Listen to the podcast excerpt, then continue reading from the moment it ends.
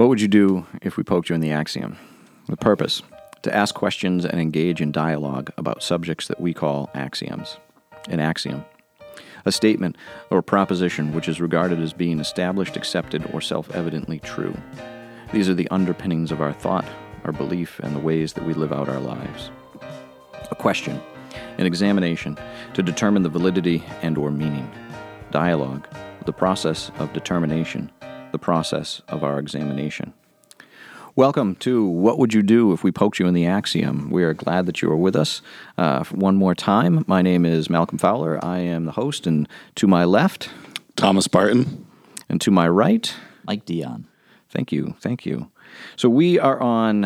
Uh, well, ostensibly it's it's episode two, but it's really like episode four because we had episode one point one, two, and three. So here we are. Here we are. But we're going to tackle our our second subject in in our ongoing quest. Uh, in our ongoing dialogue to uh, to break down these axioms, to poke these axioms, these things that that are are fundamentally a part of our lives or are, are fundamental underpinnings of, of our belief and, and how it is that we live out our lives.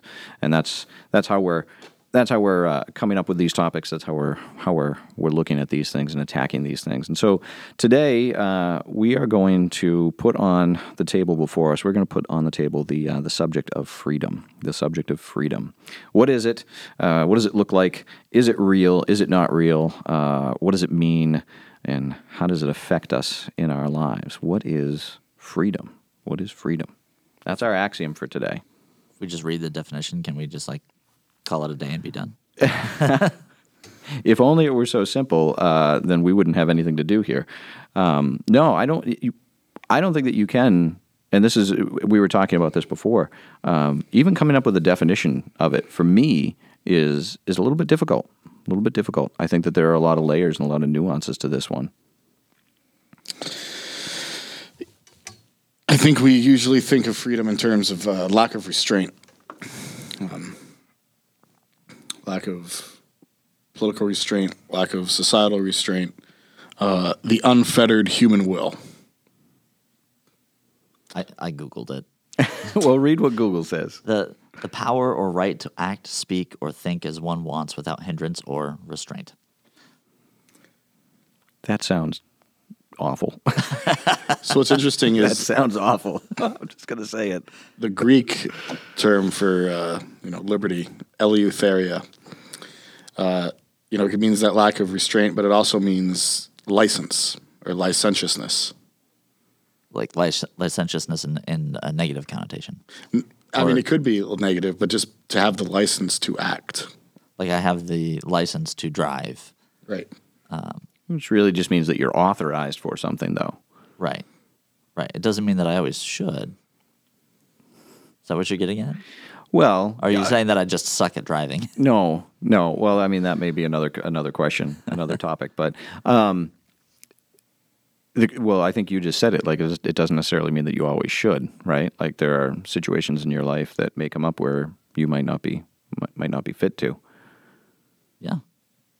I mean, aside from like some of the obvious things, like you probably shouldn't drive while you're drinking, but uh, you know, That's a restraint. that's that is a restraint. but you but you have a license, so you can you have restraints on a license? Who gives you the license? Sure, we do. Sure, we do. Yeah. We've got restraints on licenses. You can only drive certain vehicles. You have you, you wear you wear eyeglasses. I do. It's not required on my license yet. I keep narrowly dodging the. Uh, Okay, so are, should you honestly con- continue to narrowly dodge?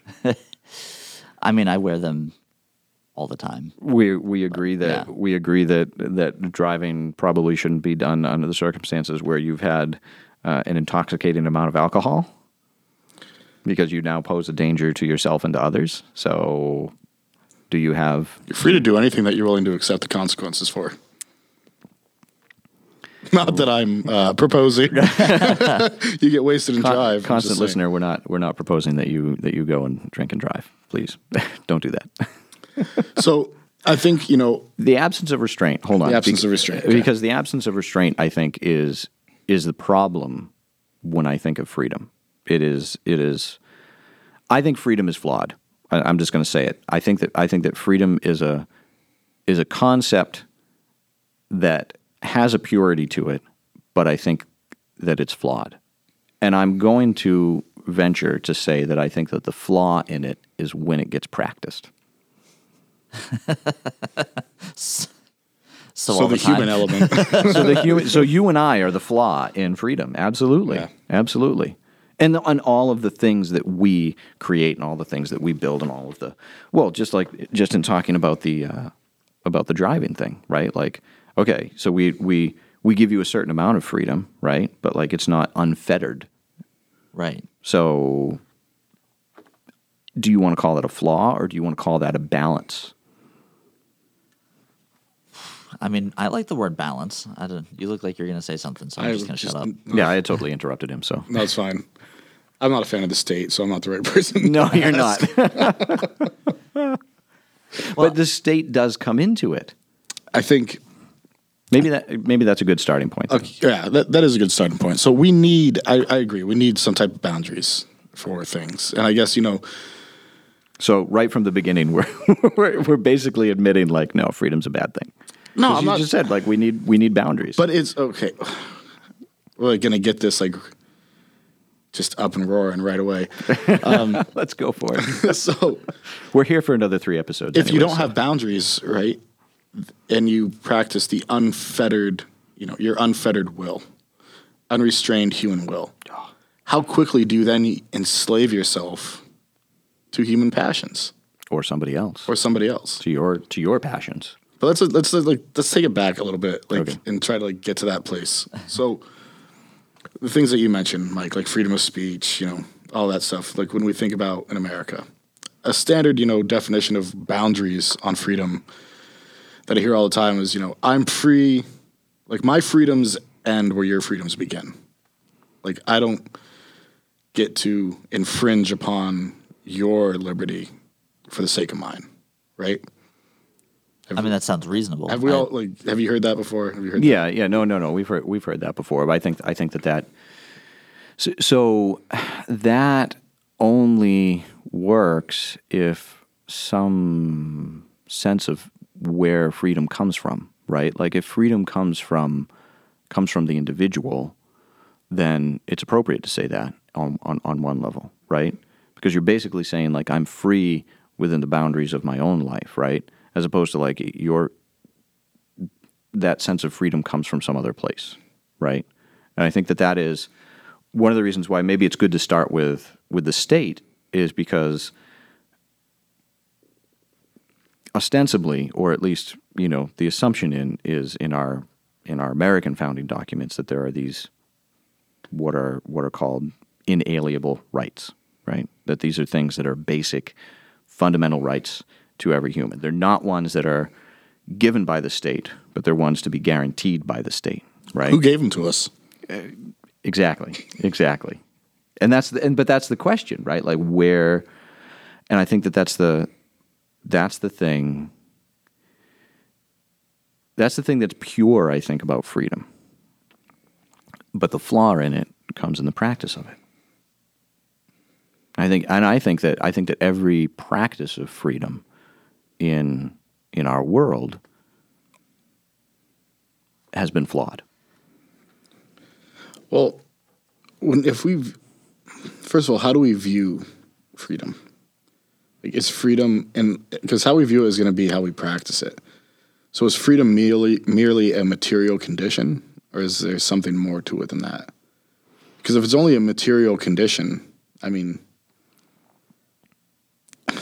it's Material meaning like the I'm not physically bound. I'm- yeah, yeah, I'm like not the, cir- physically the circumstances of your life. can I do what I want without you know someone stopping me, as long as I'm not hurting other people. Again, no. I mean, you can't fly. I can't fly. I am not free to fly. No, you're free to try and accept those consequences. I mean, 3D print yourself some contraption and get out there and Icarus. yeah. I this is why it's, it's it's a tough one to it is to really nail down because I mean you've got like physical freedom, mm-hmm. Uh, which I would say is even a little bit different than like a permissive freedom. That like you're free to w- one, you can walk out the door, like you you physically have the freedom to just leave. Yeah. But then also like permissive or lic- license, whatever, like you are free to do certain things that are are not about like where you are bound in time and space. Like you are free to go on the internet and say I am a mushroom. It would be weird for you to do that, but you could do it. And then you've got like a metaphysical freedom that, you know, we've kind of touched on in the show warm up or whatever you want to call it, where, you know, it's you're like are are your fears holding you bondage? Are your uh, anxieties and things are those things holding you bondage? Are you you know like Thomas had brought up uh, fear of death at one point in an earlier conversation, like all of those. That's like such a broad spectrum where like the state is, I would say, granting us a physical, assumed physical freedom based on the rights, which is, is even again a little bit different than a lack of restraint. It's we recognize you have certain rights and we're going to uphold those rights versus I am unrestrained and can do whatever I want. Like there's, there's just this big pile of nasty spiderwebby kind of mess when you start trying to pick through all of this. Yeah, and it's and it's stuff that um, I think it I think it's constantly being worked out. I think it's constantly being figured out. Like like you were talking about Thomas with the, you know, where my my freedoms end, where your freedoms begin. Right? Is that that basically how you had said it? Yeah. Yeah, I, I- I mean that's that's something that you have to work out, right? Like, um, so you know that comes into play with like neighbors, right? Like you have a fence. It's just like one neighbor wants to grow something on one side of the fence, but it like overhangs onto the other side of the fence, and the other neighbor doesn't like it because the leaves now, you know, the leaves of the tree now fall on there. So it's like, well, but the tree's on my side of the fence. It's like, yeah, but the leaves fall on my side of the fence, so you're free to grow that tree. Where'd the roots go? That's a good point. Yeah. Well, and then, but even that that but but that that becomes like a that can become and there I'm sure that there's a legal case somewhere where somebody's foundation was damaged by a tree that was growing on somebody else's property and they sued their neighbor because their tree because their neighbor's tree damaged the the roots of their property. And and so it's like, well, you know, you're free to have that tree, but you know, you've got to accept the the consequences once again. And in all this too, we're also talking about freedom as being intimately linked to individualism. That's a very good point. Like we're view, we're looking at like as us as autonomous beings. I don't know that, at least in our world today, it is linked to individualism. It is linked to our individualistic self, right? Um, we're all married. I, I, I would argue that that is a a good restraint upon our freedom. I thought you were going to say form of bondage. No, That's like, oh man, don't let your wife listen to this. well, I mean, in some ways, it really is. in bondage in bondage in a good way, right? right. And uh, like, as in, I, I, am bound this. to this Yes. other Yes. person. Yes, exactly. It's like I have chosen this restraint. I have chosen this like to thee. I will give. On, I will give myself only to thee. Right. Like I will forsake all others and give myself only to you. Right. That's. I mean, that is a form of like self restraint, and so it is. But in that, I think that I think that there's also a, a great freedom there because because now you're saying you have this one person that you will be dedicated to, and you will be you will be open with them. You will be, in a sense, completely free with them about who you are. And I think that when when marriages break down, or you know, when there's something in there that um, that, that that that hasn't crossed that boundary, right? That hasn't crossed that boundary into that freedom. It's like there's a there's a there's a level of like this has been this has been held back, and so like the, the, there's not a union there. That usually, to me, at least, it seems like that's when that's when those you know that deep relationship begins to break. So it's interesting that you bring that up because you know you talk to uh, you talk to monastics or read about people who have taken on the monastic life. Um, obedience is the key uh, virtue there for the monastics, being obedience to you know monastic authority, their spiritual father, their abbot, To the rule of life. yeah, to the rule of life. Hmm. And in that obedience, they find true freedom. you know, it's so we get we get these like two, and maybe that's a good way to like kind of like look at these two different ideas, right? Freedom as you know the unfettered will, and freedom as you know the directed will towards some higher purpose. Like, his marriage is a higher purpose. I mean, at least it is f- for me. I think it, it used to be looked at that way. you know, traditionally, people thought. No, no, I think I think you're right. I think it is a higher. I think it is a higher calling. Maybe we don't all realize it, but we all.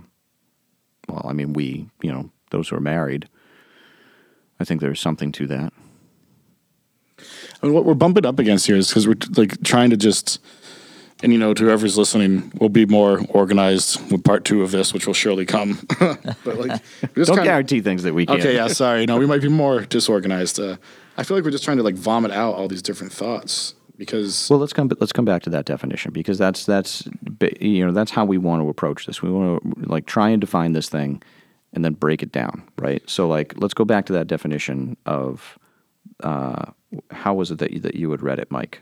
Because that's like the axiom, at least the American axiom. So like that could be a starting point there. It's true, and and I guess that's uh, something that I was like, I, we can't completely avoid it, but I what I don't want us to do is just you know to end up with like some sort of American triumphalism of like you know our version of freedom is is the right one or the best. You don't got to worry about that with me. Yeah, I know, I know, we, I know we don't. Well, we probably don't have to worry about that with any of us, and, and hopefully not with with too many of our listeners. But um, okay, so freedom, Mike. I think you read this: the power or right to act, speak, or think as one wants, without hindrance or restraint.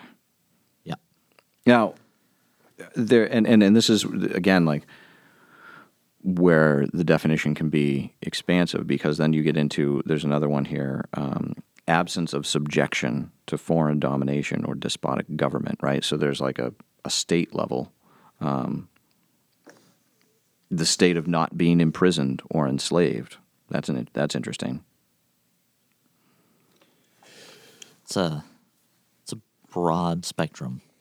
it is. It is the I- power or right to act speak or think as one wants without hindrance or restraint so could we could we take that and say the power or the power or right what to live your life I mean, I, yeah, I, I guess I see. There's there's your act is how you're living your life. What are the actions you're doing? yeah Well, let's.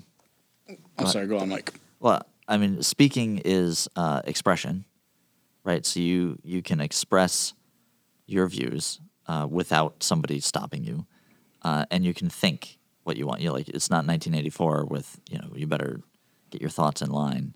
Uh, you're free to have.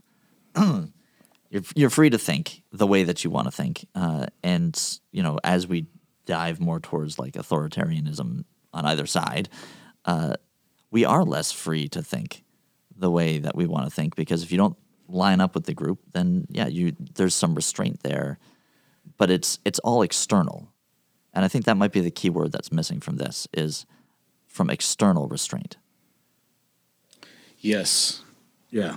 From external forces. So I had this this interesting conversation with uh, the cashier yesterday when I was getting groceries. Um, this young guy who you know we talk sometimes, and um, as he's wont to do, he's talking about how crazy the world is, and he said, "Well, at least we're woke," and I said, "Well, I'm not woke," and uh, he said, "Well, I kind of have to be, you know, with my it's a requirement for my generation." I said, "Well, if it's a requirement, then you're not free to choose otherwise, right?"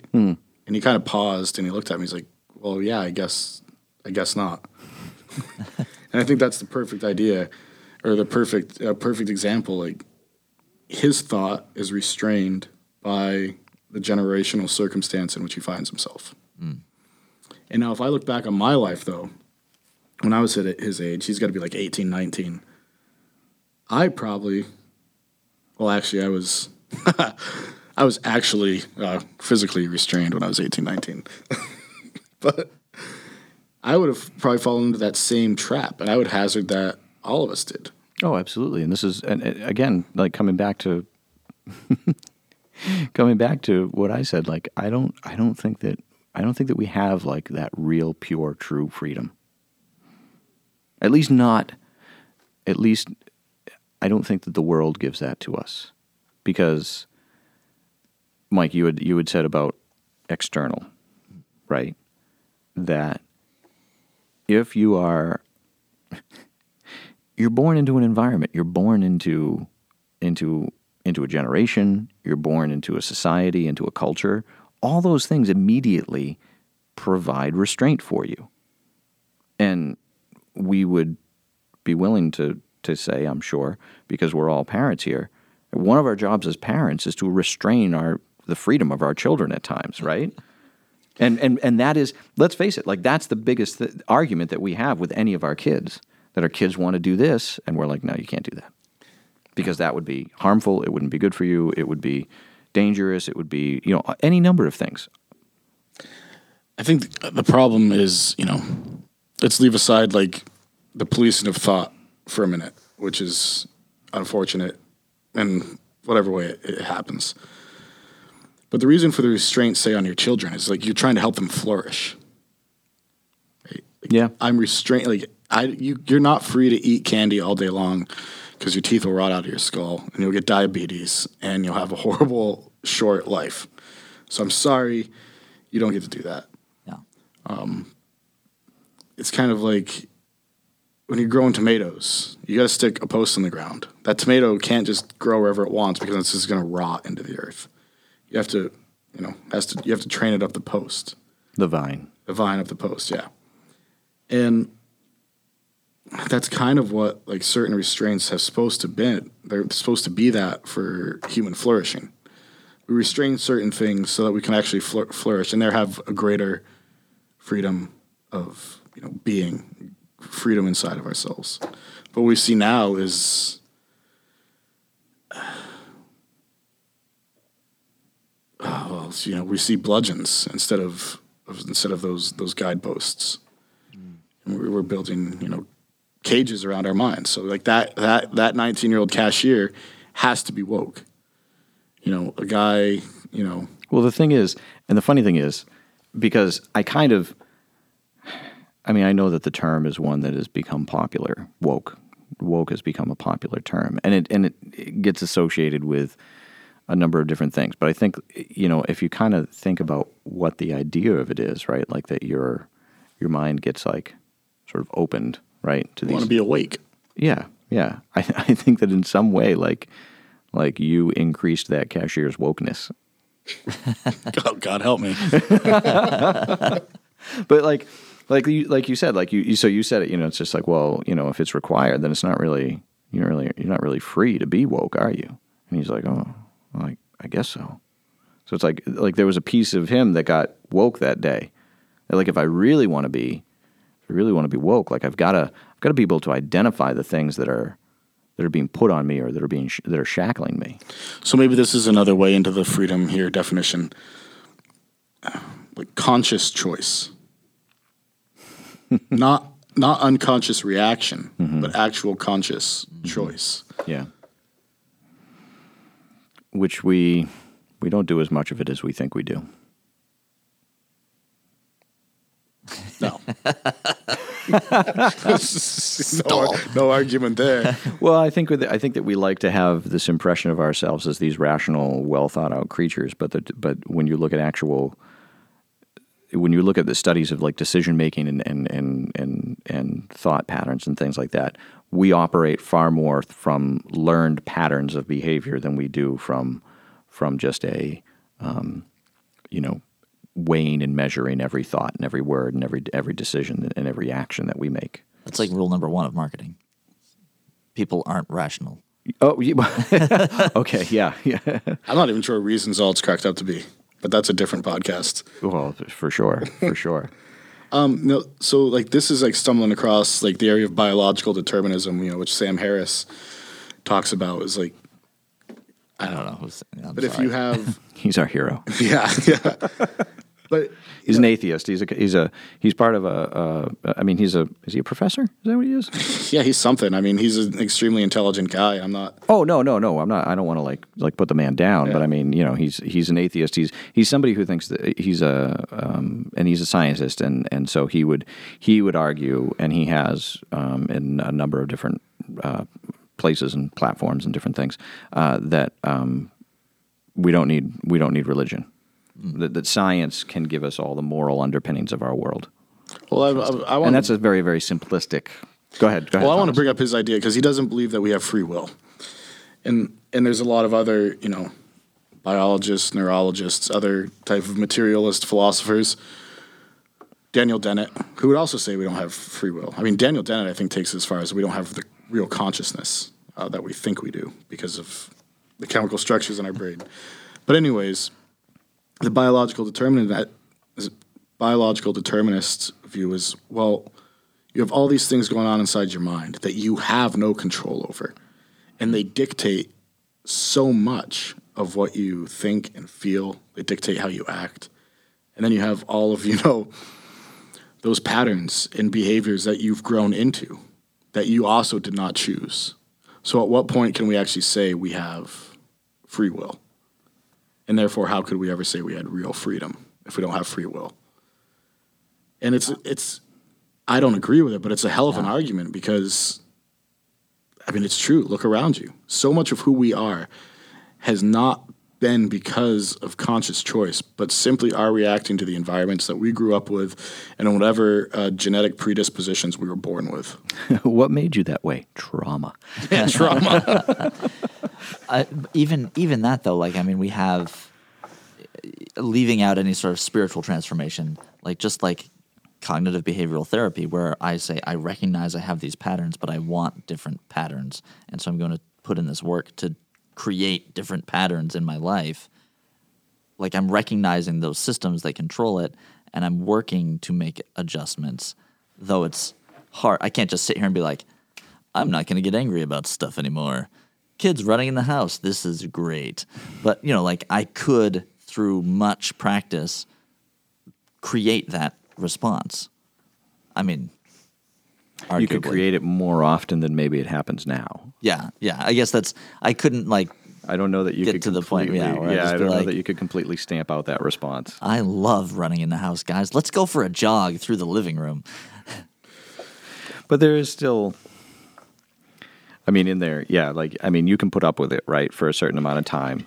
Um, but you, but you also, there is a there is a good um, restraint that comes in there because because while you're willing to, while you're willing to, um, you know, uh, to say like I don't need to have this response all the time, and then the times that you do have that response, you go, yeah, but I'm not gonna, I'm not gonna like kill you because you're my children, right? Like, like I just need you to stop this. I don't need you to, you know. And I and maybe that sounds like a rational thing. Like, yeah, like a parent shouldn't kill their child. Like, no, of course not. But you know, well, why? Uh, Because Next week's axiom parents shouldn't kill their children.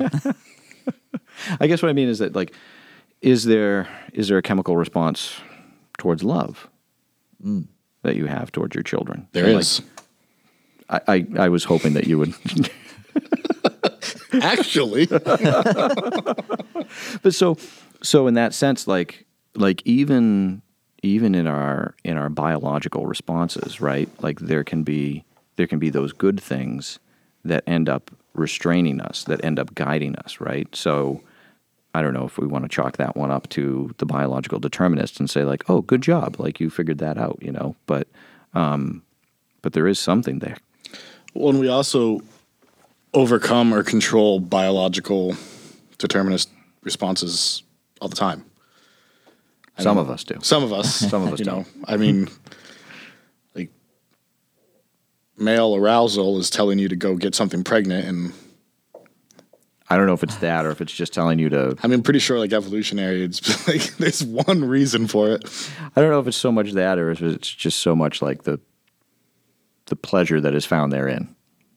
Yeah. Well, regardless, the pleasure is there. Well, because there's plenty there's plenty of We're gonna let's let's keep this PG. okay, all right, all right. You know, I'm tr- I'm trying. I really am. I really am. Um, but no, like I, you know, that's a tongue in cheek. You know, I'm being a little glib there, but like we get angry, and we do want to like destroy something, and that's a primitive part of our brain.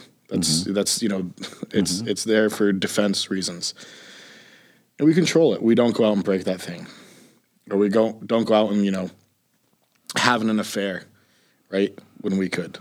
right. I mean, some of us don't. But we have examples of humans who are able to overcome, you know, deep-seated primal instincts. And then you have, on the other hand of it, you have, you know, Buddhist monks who can raise their body temperature by meditating. I mean, like that's controlling a biological response. but are they determined to do that? They were old John Calvin would say. Let's um let's come back to that to our working definition here. That it's the absence or the not the ab see again, like it's so it's such a difficult thing to pin down. Um, I don't think that definition is even freedom. Not real freedom. It's just license. Which I know, you know, we talked about, you know, the Greek definition of the word. So, I guess what I would say is I would say that I think that there is some, like, some pure sense of it, right? And and and and, and with that with that definition, to your point of saying like it, it, it is very individualistic, like the way that we've been thinking about this is very individualistic, um, and that's an aspect of it. I think that as we as we continue to examine it is is something that we need to tackle. Um, but it is very individualistic. So, is there a pure, like, freedom that exists? So, in the sense that w- with our last topic with truth that we were talking about, like, what is there some, I think the word you would use was metaphysical, right? Is there a metaphysical freedom? Can we talk about it like that? I mean, I think if we analyze freedom on purely materialistic conditions, the only conclusion we could come to is that freedom doesn't exist. I think freedom has to. I think I think freedom has to have um, a metaphysical principle behind it. I think the founders of this country realized that as well, which is why they wrote the Declaration of Independence and the Constitution the way they did. Because the government was not the guarantor of rights; it was only the ones that was going. You know, It wasn't the giver of them. Wasn't it the was, giver was of the one- rights, It was simply there to guarantee that they were able to be held by those. and the giver of rights was, you know, God. And not, and for most of the founders, there's probably had very different views of that. But what they, there was a source, there's a giver of freedom, you know, and they were inherent to our nature as human beings. So, I mean, that's a metaphysical principle right there. That's a theological principle, actually. I think that we I think that we desperately need freedom and I think that we as I think that we de- desperately need freedom from in order to to think of ourselves even as beings. And I think that that's the problem that I come to when I when I come across, you know, the biological determinists, when I come across that idea. Because in order just to think of myself as like as a being that exists, I think that I I think I need that freedom because otherwise I become I become some slave of something, right? Like I, I I either become a slave of my own my own biological urges, my own my own will, as in that definition that you had read, Mike, right? That I'm just free to act however I want, right? So I become some sort of slave to my passions, or in a creationist sense, in a in a in a divine creationist sense, um, do I just become some sort of automaton? Do I just become some sort of puppet where there's a where there's a creator who's simply pulling my strings, right?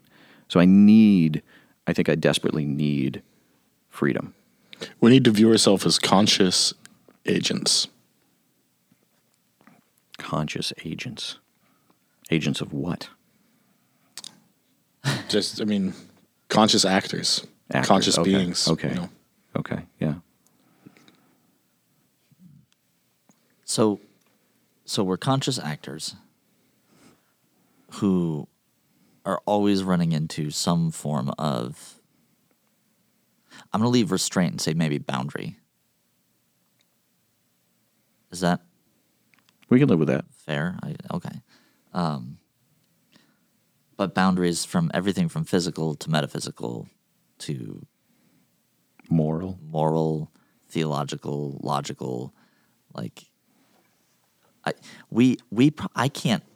I've been sitting here trying to conceive of a world without boundaries, and I I can't. Like hmm. like I I can't comprehend a world where you and I are the same. Like I can't tell where I end and you begin.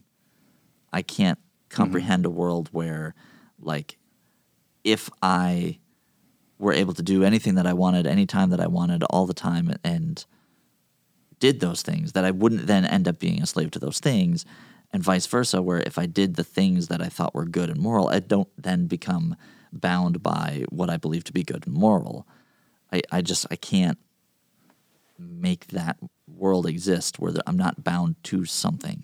So maybe freedom is the like you're saying conscious we're conscious actors.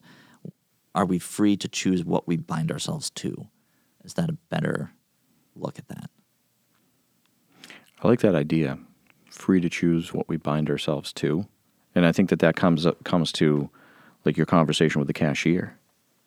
You know that like there was a moment that he had where he was like, "Oh, like I have to be bound to this idea of wokeness because it's required for my generation."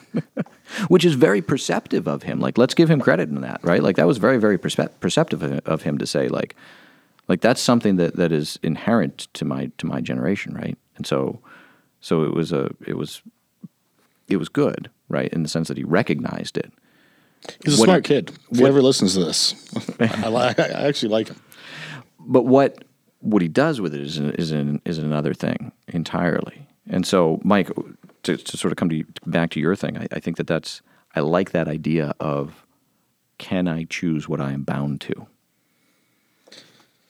They're they're in like you know prison you're not choosing what you're bound to I think that's so. That's the role of the state as the guarantor of rights is to allow you to make the choice. You know, up to a certain extent, obviously. Which, like paradoxically, you actually have to bind yourself to, To the state. to the state in a way, or like To at least the citizen. principle. Well, at least the principle that runs the state, right? Like the principle, like okay, all men are created equal. So, you know, I don't get to force. Like, the use of force cannot be used for the imposition of my beliefs on others. Nor should I expect to have the use of force impose someone else's belief upon me, up to the point where what is force? violence. Okay, but there's also Whenever there's a gun involved. That's, I don't think that we would disagree min- about at that. At the bare minimum. I don't think like, we would disagree. I'm, I, I'm saying, well, I think that that's at the bare minimum. that's that's an interesting way of looking at it. Like like a baseline, there's a gun involved. Okay, so like Yeah, there could like, be like on the top different of, extremes. on the top of on the top of that force because there's a lot of different ways that you could force somebody, right? right. Yeah, yeah, I mean, Like you could be very persuasive about something. That's true. You can see that in um I don't know, I mean look at like cancel culture. Right? Like, oh, you're not following in line And so somebody's livelihood has been threatened. with this thing. Like you don't believe, you know, Yeah. the new insanity that we invented last week. Yeah. So And we have a very deep seated need to be liked by other people. well and also no one I mean That'd be too big of a rabbit trail. Yeah, we have a deep seated need to be liked, and and no one and no That was an amazing amount of restraint. That was just he is Thank you. not free Thank you. Yeah, actually, I'm free to choose not to say that thing. Uh, thank you. Um, yeah, it, it's a lot of different ways. I mean, cultural pressure, peer pressure. But I think like this, what the state does is says, okay, you know, we're gonna have like as big as a common ground as we can make, and you know, we're gonna try to make that basically like shared humanity, right? And the fact that you more or less can can can speak as you want to speak and you know you can you can write what you want to write things like that you know the you know the bill of rights. And we're going to kind of use that you know to have all these different beliefs come together which is the genius of america.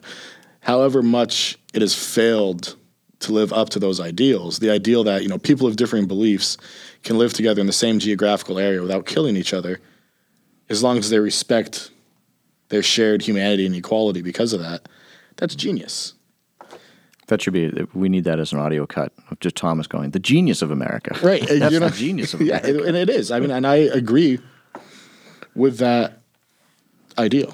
We should be able to live together without killing each other just because we believe differently. But if that starts eroding, right? If now I'm like, oh, you are on the other side of the aisle from me. So you know what? You don't get to speak. Well, we can see where that leads to because it's happening right now all around us. And not only do you not get to speak, but because I think you don't get to speak, I don't have to listen to you, which means you and I can't have a conversation. And so, Well, it's interesting that. use of force. It's interesting, right? Like you have a you have a freedom freedom of speech, right? But there's no there's no other side to that, which is to be to be heard, right? So so hang on, hang on, because I think this is sort of maybe an example of of of like how freedom gets worked out, right? Like like you can you can speak those things, right? Like you can speak that message, whatever it might be, in the in, in, in the in the in the culture, in the state, and the society that we live in, right? Um, but there's nothing there's nothing that says that anybody needs to give you any credence, right? No. So your freedom, I don't know, is that one of those places where it's like your freedom ends where mine begins, right? So I have a freedom to not listen to you. Yeah, I have the right to speak, but I don't have the right for anyone to hear me. Yeah, I mean, The state's not a big dad sitting at the table going, "Hey, hey, shut up! It's your brother's turn to talk." that's what we have parliamentary procedures for. yes, I so here move that. Um, I mean, So hang on, because we, we, we, we're, we're getting into the into the state, into the into the state as the as the the the what what, what, did we- what did we say the, the the guarantor of those of those freedoms, right? Um, at least it's supposed to be, you know, the defender of those freedoms. Yeah, I'm just I, I, It's not. I mean, I'm not saying it is. it is to some, it is on some of them, it is on some of them, and and I think that that's probably the the thing that is most troubling about it for so many people right now is that they don't feel like they don't feel like the state has has or or is willing to willing to guarantee their their freedom, right? it's because we look at freedom in our narrow ideological confines. I mean, I, I want to be able to do my thing, and if my thing, if my beliefs are outside of what you referred to as like the common, what did you say? The- common humanity. co- the common humanity. If if my stuff is outside of that, uh, let's say I don't want to serve uh, LGBT community in, at my establishment. That that is outside of that common humanity at this point. Like the state would call that discrimination, and now you have a tension because people who believe that they shouldn't serve those people are saying, well, this is a moral piece, and the state and a, a large part of our culture is saying, no, that is a moral thing, but you're on the wrong side of it. Uh, you know, like you can't just not serve people because you don't agree with other choices that they've made within the confines of their freedom. Which I mean makes sense, right? Like, it, but you have this like this collapsing of what is that common humanity, and when we're outside of it, I mean, this is a really dangerous example that's like gonna I know blow up in our faces.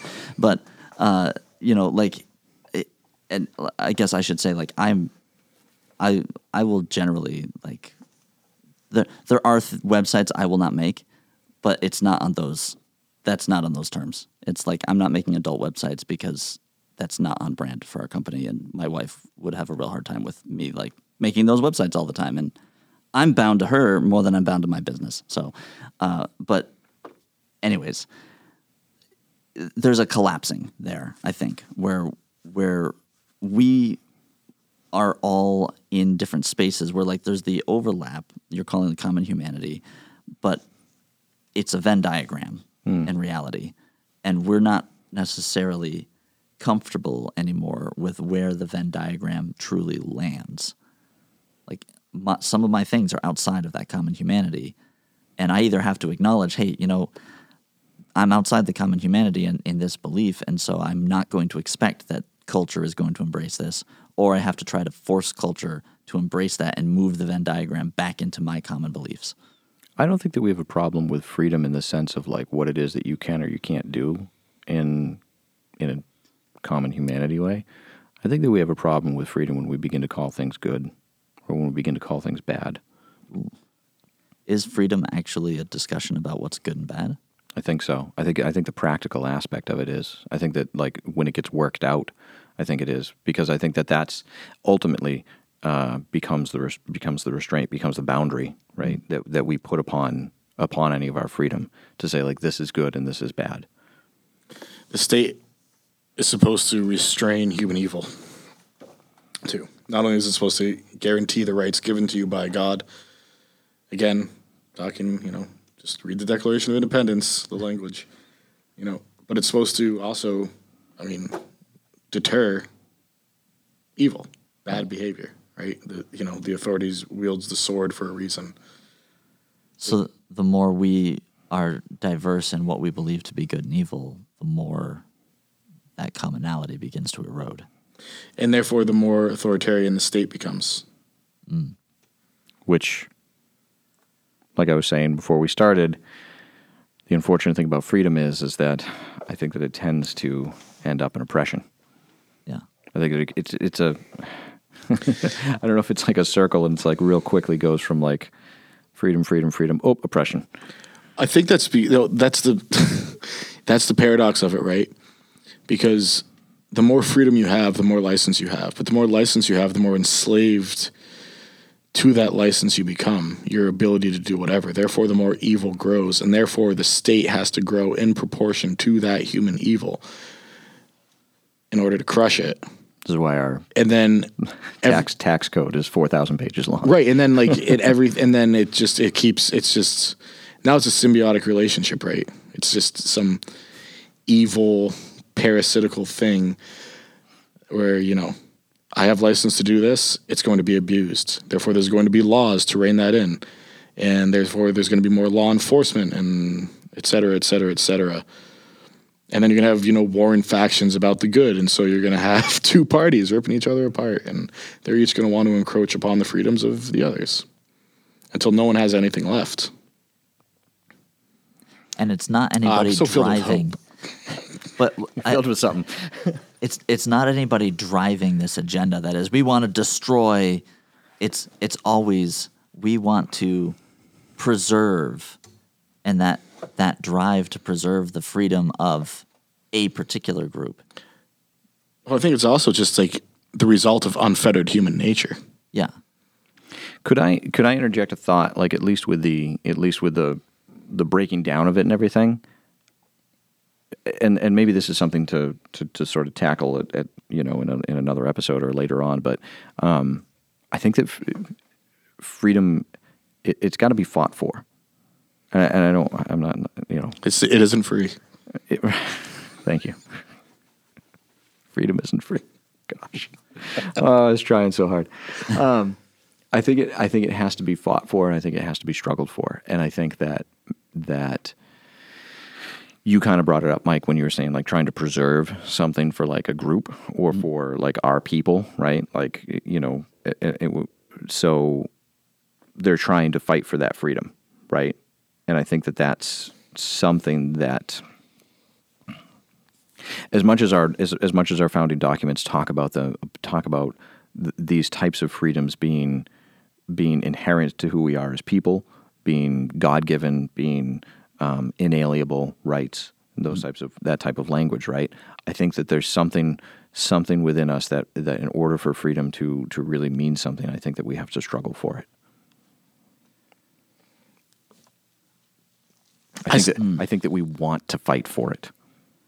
what if we flipped it on its head and we sacrificed for it instead Oh, sorry I'm, or like what if what if instead of fighting for my freedom hmm. so that it meant something mm-hmm. i fought for your freedom? Mm-hmm. What if instead of fighting against having to serve L- the lgbt community i fought for respect and dignity and their freedom for them? Would it be even more meaningful, or would it rob it of its meaning, or would I- it just not matter? Um, Would there would freedom be even more meaningful? I think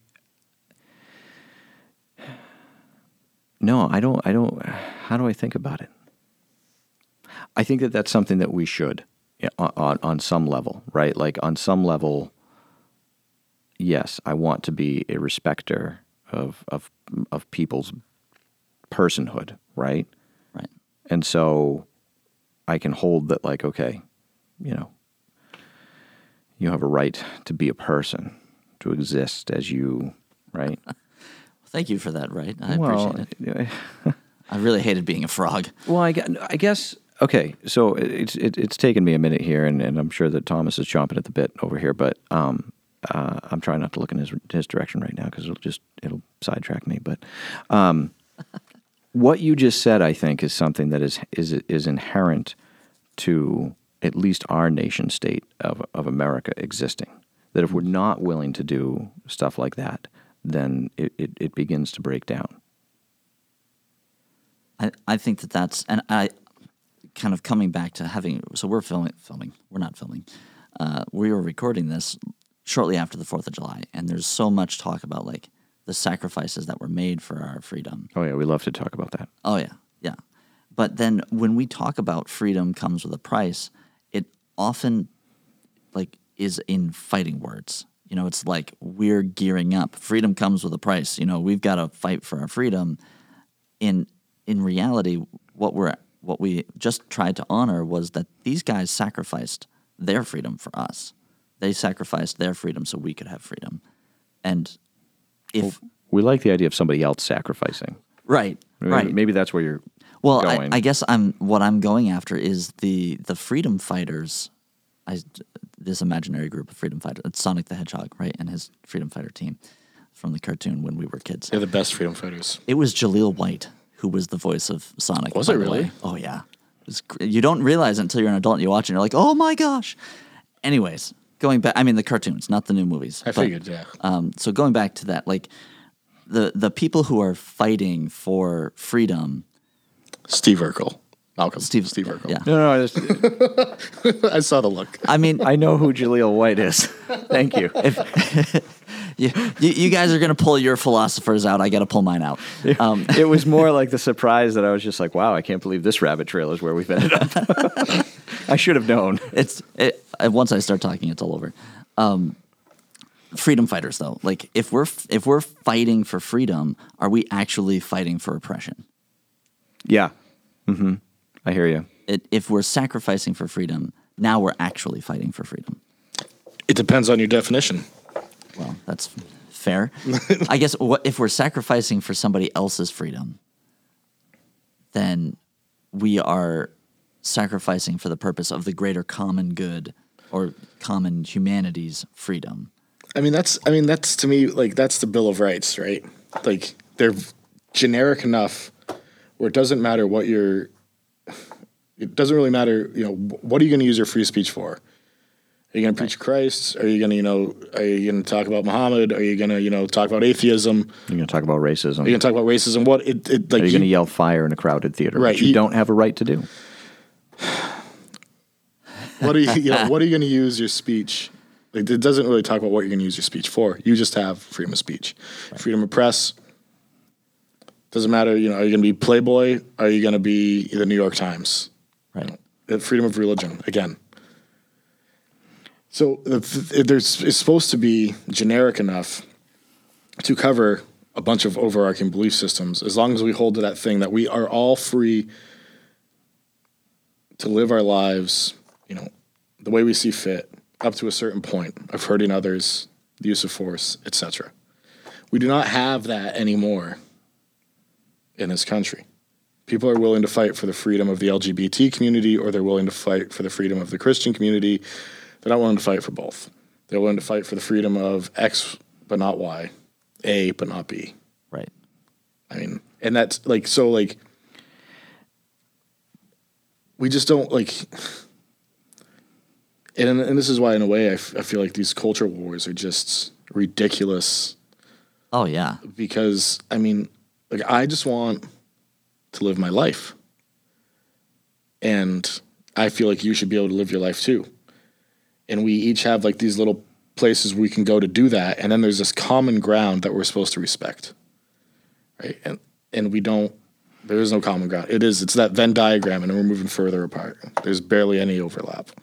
I think, Mike, the, like my hesitation when you when you brought up the subject of like sacrifice for somebody else's freedom, right? The, the, my hesitation is, is like, okay, what of my of my own self do I have to sacrifice?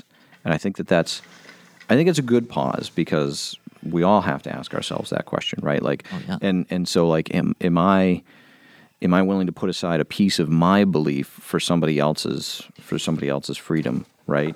Am I willing to put aside uh, like am I somehow made less, right? And and so again, I, I think it was an unconscious sort of trained trained pattern in my, in my own head that like make, makes me pause and go, I don't know, I don't know if if if I would be willing to sacrifice for that in that level.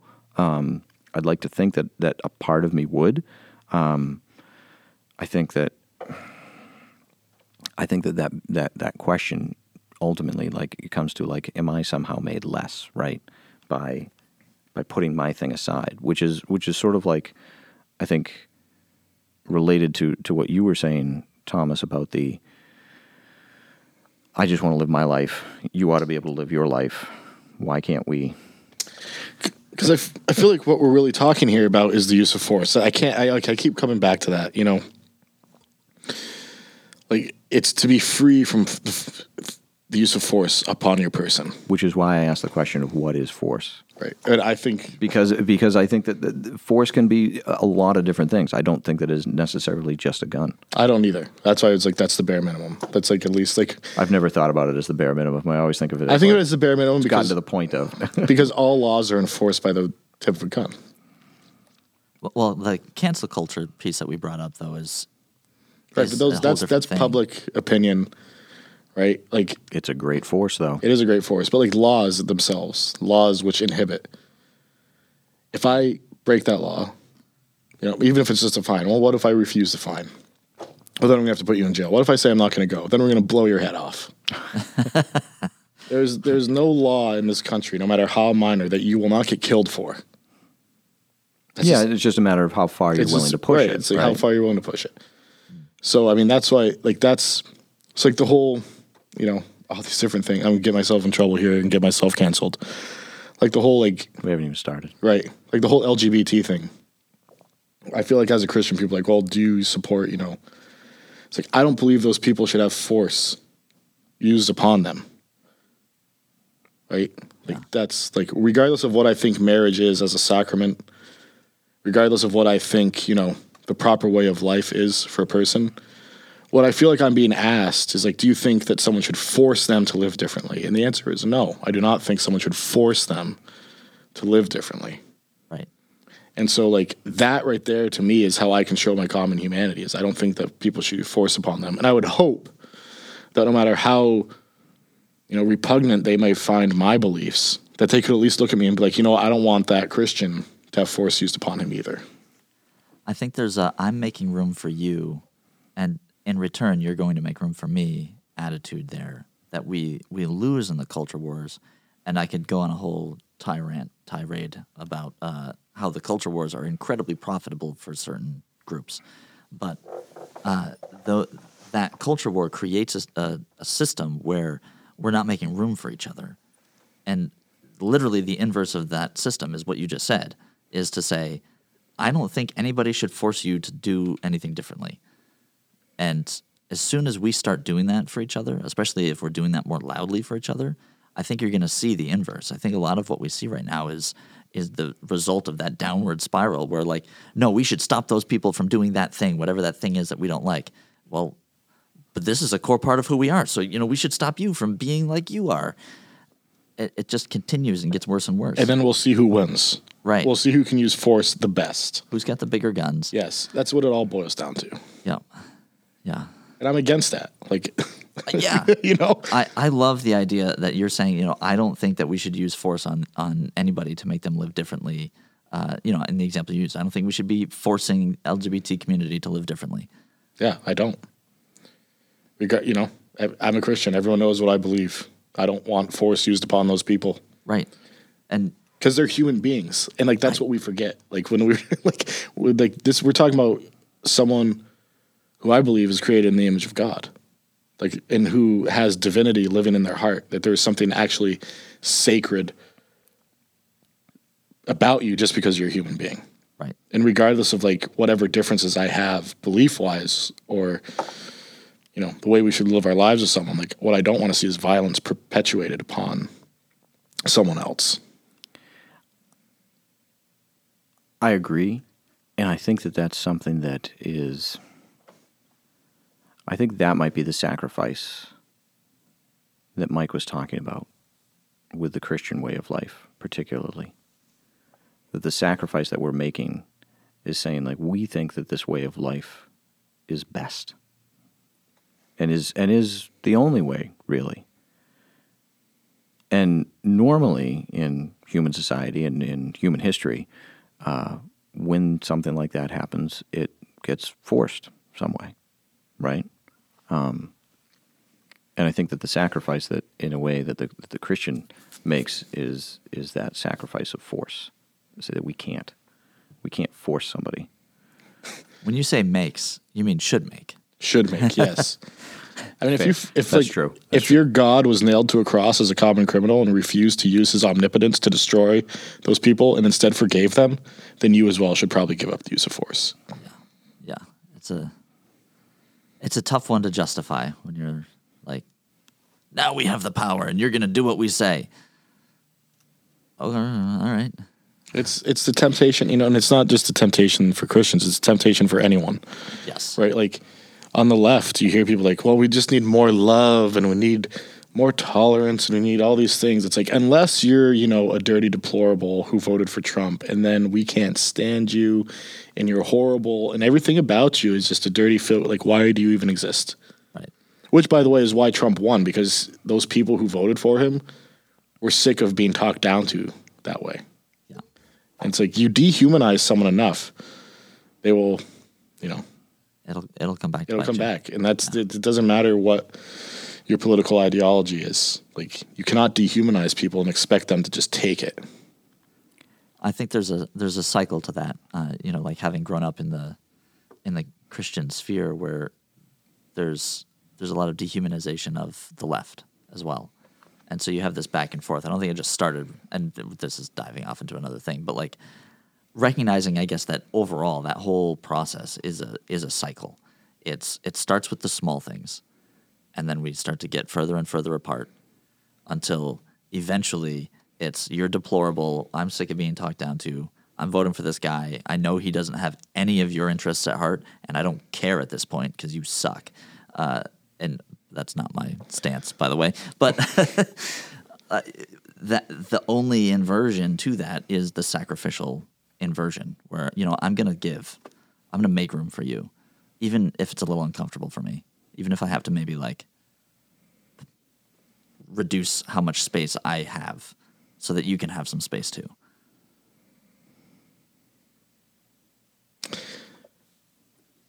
The, pr- the problem with an ideological state, which is what we have, it is. We're not a state based off of ethnicity or race or religion. We're based off of an ideology. The ideology is found in our founding documents. For that ideological state to stand, the majority of its populace has to subscribe to that ideology. Correct. Do we? I don't think so anymore. Which is why we're seeing just power struggles on the right and the left. Like, and Once again, we don't have freedom. We don't have freedom. But then, so, but uh, you know, and I guess thank you for like bringing us back to the topic of freedom, Malcolm. I've been waiting for an opportunity here, 'cause- but it was good. I mean, no, don't, don't get me wrong; you guys were in a good conversation. But I think, uh, it- but to, to try and to, to try and bring it back, like as we as we come to a close for for today at the least, and and obviously we're not closing off this topic, right? Because we've only we've only barely begun. I think. um, there's some things that we brought up uh, just in our time today that, that definitely need to be need to be continued to be talked about and explored on a, on a little bit more of a deeper level. But I think this has been a really good introduction to um, to our topic of freedom, you know, in a, in a whole. Um, you know, we've asked the question, you know, where does it come from? We've asked the question, um, is it is it something that is in, inherent to our to our personhood? Um, we've asked, we've we've begun to ask those questions of of how does it work itself out um, between between people or between groups of people. Um, we've we've asked the question of what does it mean for an individual. Um, those are all those are all things that we need to we need to continue to talk about as we as we go about this. And one of the things that you guys have have basically brought up is that um, unfettered or or a sense of like a sense of I don't want I don't want to call it freedom. I, I want to call it like a like a sense of like this is the way I want to live my life. Like this is the this is the thing that I'm going to call good, and therefore like you have to you have to acknowledge it. You have to bow to it. You have to let it be. You have to make room for it. Um, and and and when you when you make a statement like that, like well, the war's already begun, right? Like like you have to do this. So you're you're so again, you're saying that like for your freedom to to exist, somebody else has to be oppressed. Somebody else has to just be okay with it. As long as it's not me, right? But that's and that's the whole reason why like I paused and I when when Mike said like what if I sacrifice for it? I'm like I don't I don't know. I don't know. I don't know that I can because I don't because how do I sacrifice for it, right? Because and, and again, I think that, that freedom when it when it when it gets into the into those into those places, when it gets into those places like we're seeing it right now, it only will result in oppression. And historically, I think that that is true. And, and and and you know maybe there's a historian out there who can like find some place where it isn't true. Um, but I guess I have the I have the benefit of, of time on my side. You know, Luck. it seems to me like like this talk about you know fighting or sacrificing. We're looking at like some external force, right? Right, like we got to go and you know stop Germany from taking over Europe, and you know which Seems to be a pretty good thing. I'm pretty pretty happy that we did so. Yeah. But like that's like okay, that's outside. The problem now in America is that it's all from within. How do you fight? How do you fight a war? What's so civil about war, anyways? yeah, it's an ideological war that's happening within the country, and I would, I would, I would say it's happening within the boundaries of the country because it's happening within the hearts of the people. Right, like so, everything we've talked about really this this episode, we're talking about freedom from externals and being able to make outward choices which I don't think that's really what freedom is. We're talking about like being able to pursue things we want. What if freedom is the absence of wanting, right? The absence of desire, the absence of passions, the absence of, The absence of the things that bind you. yeah, like inside of you. And be, but because we're all enslaved to something inside of us and it divides us, we're going to see that division play out in the streets. I don't know that. I think I think something. I think to take away those passions, you'd have to you'd have to have something there. I think it wouldn't be life. I think I think to have that absence of of all those things that you just said, it wouldn't be life. I guess it depends on what comes and fills you once you're empty. Well, yeah, Coffee. deep seated anxiety. Drama. oh, I mean, like, I think that, I think I think the I think this, this kind I want to like Mike you really kind of like put that sacrifice idea into my head now and now I'm like sort of rumbling around with that. I think I think that there's a freedom to sacrifice when we're not made less by it. Does that make sense? Are we are we ever made less unless we allow ourselves to be made less? Or I guess unless we believe we've been made less? Like if, if Yeah. I Yes, if we I, are. I'd like no, that's, see, I, I don't think we are. That's the, in, the freedom as an internal state. like I refuse to be humiliated by you. Like I refuse. Like when when they uh when Egypt was going through all that craziness, right? And there was a uh, you know they blew up. There was a Coptic church that was blown up, and all of the you know the, the Copts they came out and they said, "We forgive you." Because you don't get to put hatred in our hearts. And you don't get to put fear in our hearts. That's freedom right there. So hang on. So I agree with that, but I, which I- think, mm, I, I want to come back to Mike's question because I think I, I'm not saying I was wrong in my answer, but I think maybe we're sort of saying the same thing, sort of. So what was your? If I'm made less by the sacrifice, Right. Oh, I think are, that's the worry. are are you are you made less? Like, I don't- Can you I be forget- made less, like without your own permission? Basically, like, Right. Are you only made less if you let yourself be made less? Right. Like if I if I make room for you on the bus seat, uh, have I made myself less? I mean, I've sacrificed space. I technically have less space, but have I made myself less, or have I, in many ways, actually made myself more? By saying I'm comfortable enough and I'm confident enough in the fact that I can survive in this space, and I value you as a human to give you some of my space so that you can thrive here on this wonderfully overpacked bus as well. Well, I think that's just sort of like a basic decency thing. yeah, I mean it's a terrible example, but No, no. I mean, I, get- I get, I get what you're saying, but I'm not. I'm trying to. I think the okay. What I had started, and I had said, we have a freedom that that sacrifice piece, right? Um, that we have a we're we're free to sacrifice when we're not made less by it. And then you had asked, it was a it was a weird like positive negative thing.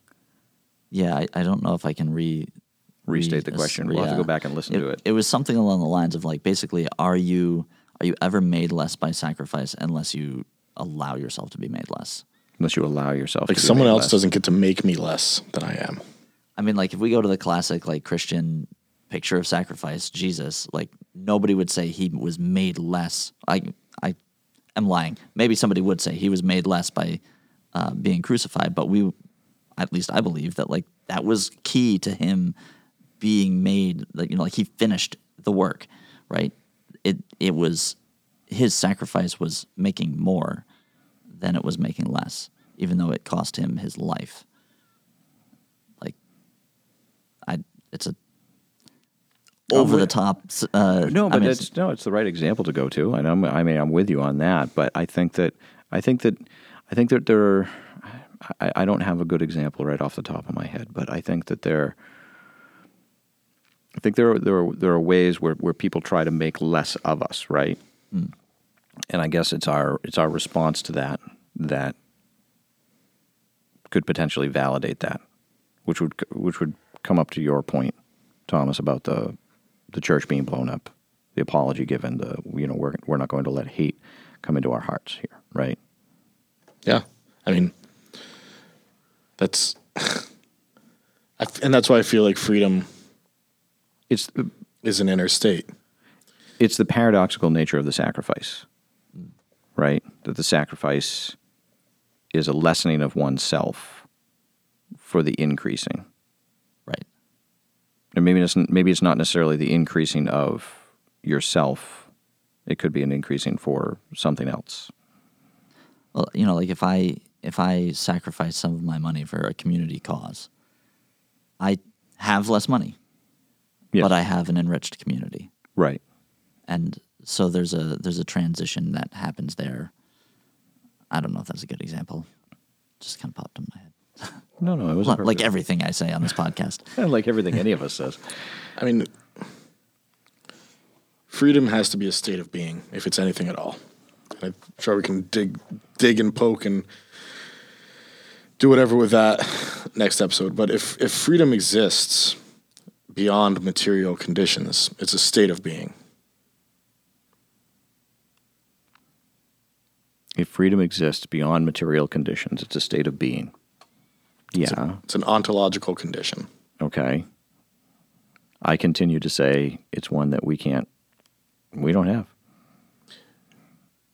I would agree the majority of us do not have it, but that does not mean it is unreachable. It is unreachable. Is it unreachable? I don't know that it's reachable within our own grasp. Within our own grasp without help. Yeah. Yeah.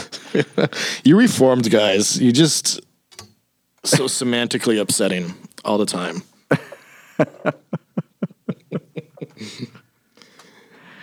if the truth will set you free, then freedom is reachable. Do we have to go back to Do episode we, now we have to go, what is truth? Did we did we get to that point? I mean, we talked about we talked about how truth a piece of truth comes into all of our, all of I think all the axioms that we can we can begin to discuss. like yeah let's pick that apart more next time but that's that's what i'm going with if if and if freedom's not a s- you know if freedom is not a state of being and if it is not reachable as a state of being then there is no freedom. Other than what we can piece out for ourselves in the short bitter lives we're going to lead consuming products. You make it sound like there's a spiritual i think there has to be. I mean I, spiritual aspect to it.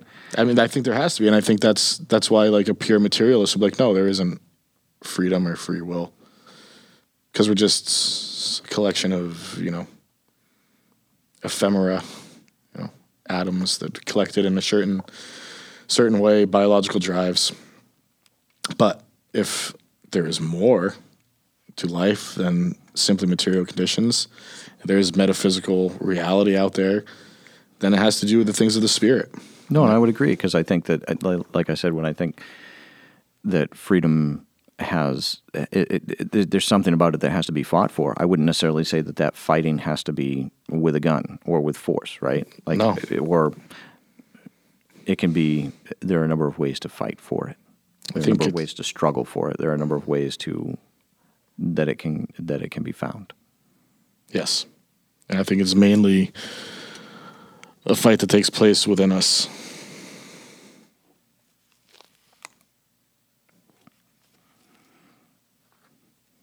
Radio silence. Oh, it's the worst. So, constant listener, we we have come to we have come to a uh, a closing uh, at least for this for this episode. Uh, there are some there are some definite things that we need to continue to to discuss when it comes to freedom. Thomas, you would say uh, that repeat what you, repeat what you said about about freedom being a state. I would say that if freedom is going to exist beyond material conditions, then it's a state of being. It is an internal state. It's a place that we reach inside of us. That that is where true freedom lies. Can that be separated from the material? Yes, I believe it can. Mike, is there a piece of what we've talked about that you would like to revisit when we come back? Man, I I'm I'm looking at tension between the material material freedom and inner freedom or spiritual freedom, um, and I don't know. I'm gonna chew on that a little bit. Let me qualify. I don't mean free from material reality in an incarnational sense. I mean free from material conditions. And there's a difference. So you're not a Gnostic, is what you're saying. I'm not a Gnostic, is what I'm saying. Free from, uh, so in other words, you can be in prison and still be free. yes. Okay. That's I'm gonna have to. I'm th- that. Those are the things I'm gonna have to wrestle with because I know that's kind of where you're going. And I mean, I really probably it's just a matter of qualifiers. Probably so. But we'll find out.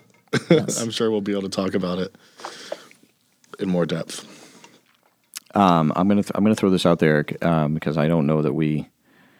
I think that. I think that for our inherent being, uh, that we need freedom, that we desperately need it, And Yes. that's- I- oh, well, thanks. Um, Proceed. oh, I think that's I, I tried to throw that out there earlier, and and there wasn't a whole lot of traction on it. And I think it's something that we should come back to.